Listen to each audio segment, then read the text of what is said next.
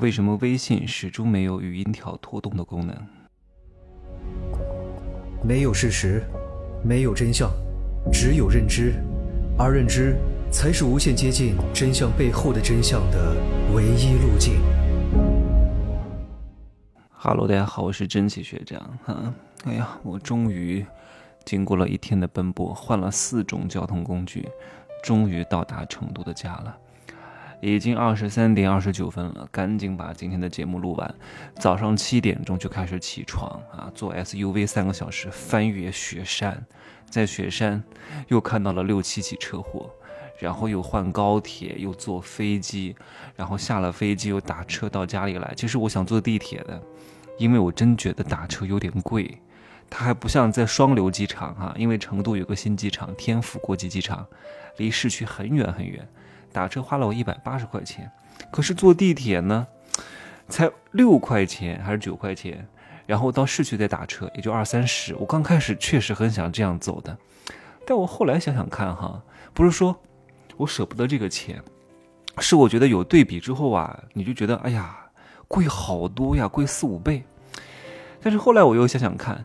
反正我也不买车啊，买车第二天就贬值了。然后呢，又是油耗，又要花费时间去开车，还有每年的保险费用。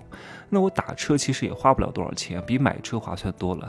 这样一想呢，我说，嗯，那这一百八也不是很贵哈。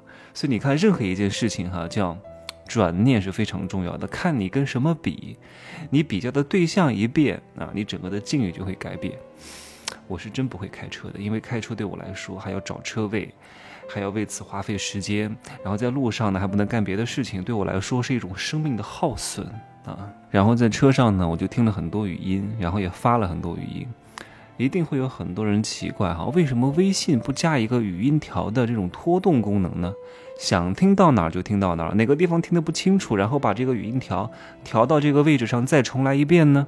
这个问题是不是很多人想过？但是我告诉你啊，不是不可能这样设置的。我们做任何一个产品，一定要明确它的定位是什么。这个定位不是说那些跳出来跟你讲，哎，这个这个你要加这个功能啊，你要加这个功能，不是的。大多数用户都是非常满意微信这款软件的，这是什么？沉默的大多数，他们的意见才是真正的意见，而不是那些跳出来讲，哎呀，你这个微信条功能不行啊！你看。甲方给我发了一条语音，六十秒，最后在五秒当中的时候给我讲了要去哪儿找他那个大厦的地址，我没听清楚，然后又放一遍，从头放一遍，又没听清楚，又放一遍。我为了听清楚这个大厦的地址，来回听了五遍，所以你这个功能特别不好。如果微信听这些用户的话，把这个微信进度条改了啊，可以拖动了，请问好吗？我们试想一下，如果微信真的这样做了，一定可以满足一小部分用户群体的巨大的需求。但是一定会造成一个巨大的隐患。各位好好想想看，为什么？你要想想看，微信这款产品的定位是什么？定位，定位，定位非常重要的。没有听过我富人的秘密当中市场营销学总纲的，一定要好好听听这堂课。定位是怎么来的？微信的定位是什么？是一款商务软件吗？是一款专门给这个职场人士用的吗？不是。职场人士用的软件很多，你觉得微信不行，你用别的好吗？但是微信的定位是什么？是给大多数不怎么会用电脑的人用的，是给大多数甚至连字都不认识的人用的，就是一定要简单。你想想看，如果微信的进度条可以拖动，哇塞，完蛋了！我告诉你。一定会出大事儿，什么大事儿？你看你平时坐车打车，司机是不是也用手机？因为司机开车最主要用的器官是什么？是不是眼睛要看前面的路啊？开来往的车辆啊，会不会突然窜出来一个人呢？他是不是也会用微信？他用微信是不是不怎么用眼睛？手指按一下就讲话，手指松开就结束。听语音也是按一下就播放，自动结束。如果这个时候有了进度条，完蛋了！我告诉你。你会非常危险，你都不敢坐车了。他手指那么粗，呵 呵在那不停的移来移去的，老是要看，老是要看呀，拖到这，拖到这，你敢坐车吗？会不会增加交通事故的发生频率？所以微信的定位是什么？是一款生活软件，功能简单的重要性要远远大于它的效率性的。所以你不能够为了满足一部分用户的需求而放弃大多数用户的需求，而大多数用户是沉默的。你看我妈，他们用微信，我都觉得很奇怪哦。他们喜欢听自己讲的语音，而且听两三遍。我说这有什么可听的？有些人就很喜欢听自己的声音哈，讲完一遍一定要听一遍，讲完一遍一定要听一遍，所以他们不需要这个功能的。而微信上大多数的人都是这样的人，简单方便，傻瓜式操作，不需要太复杂的。一旦多加一个功能，就会造成大多数人使用的不习惯，因为微信这个东西是受众是非常广大的，而那些经常在网上讲话的这些人呢，都是一些职场人士。你以为他们的声音很大，但是大量的人是没有地方可以发声的。这就是我们应该注意到沉默的大多数的用户的需求。就像真的有很多人老是来问我，哎呀，我的个人定位该怎么做呀？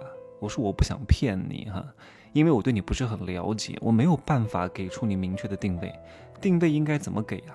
一个咨询公司要诊断一家公司的问题和它的定位的问题，至少要在这家公司工作两到三个月，梳理整个业务流程，才能清楚的知道它的定位是什么，而不是通过你跟我讲几句语音，打一段文字，我就知道哦，你的定位是什么。我得知道你是什么人啊，你在什么样的环境，你的人脉是什么，你的发展是什么，你有哪些你自己还没有发现的特性，这个不是一时半会能够解决的，不是通过你给我发一段文字能解决的。所以我希望你能够把一些。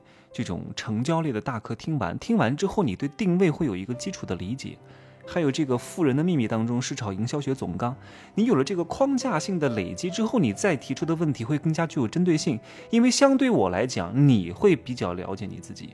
当你已经对自己有一定的剖析之后，你再反馈给我，我会更好的能够帮助你，而不是你给我讲了一段话，可能你讲的话都是没有经过审视的，你也不是很了解自己的，你就讲出来了，我是没有办法帮助你和指导你的，因为你给出我的这个材料就是错的，好吗？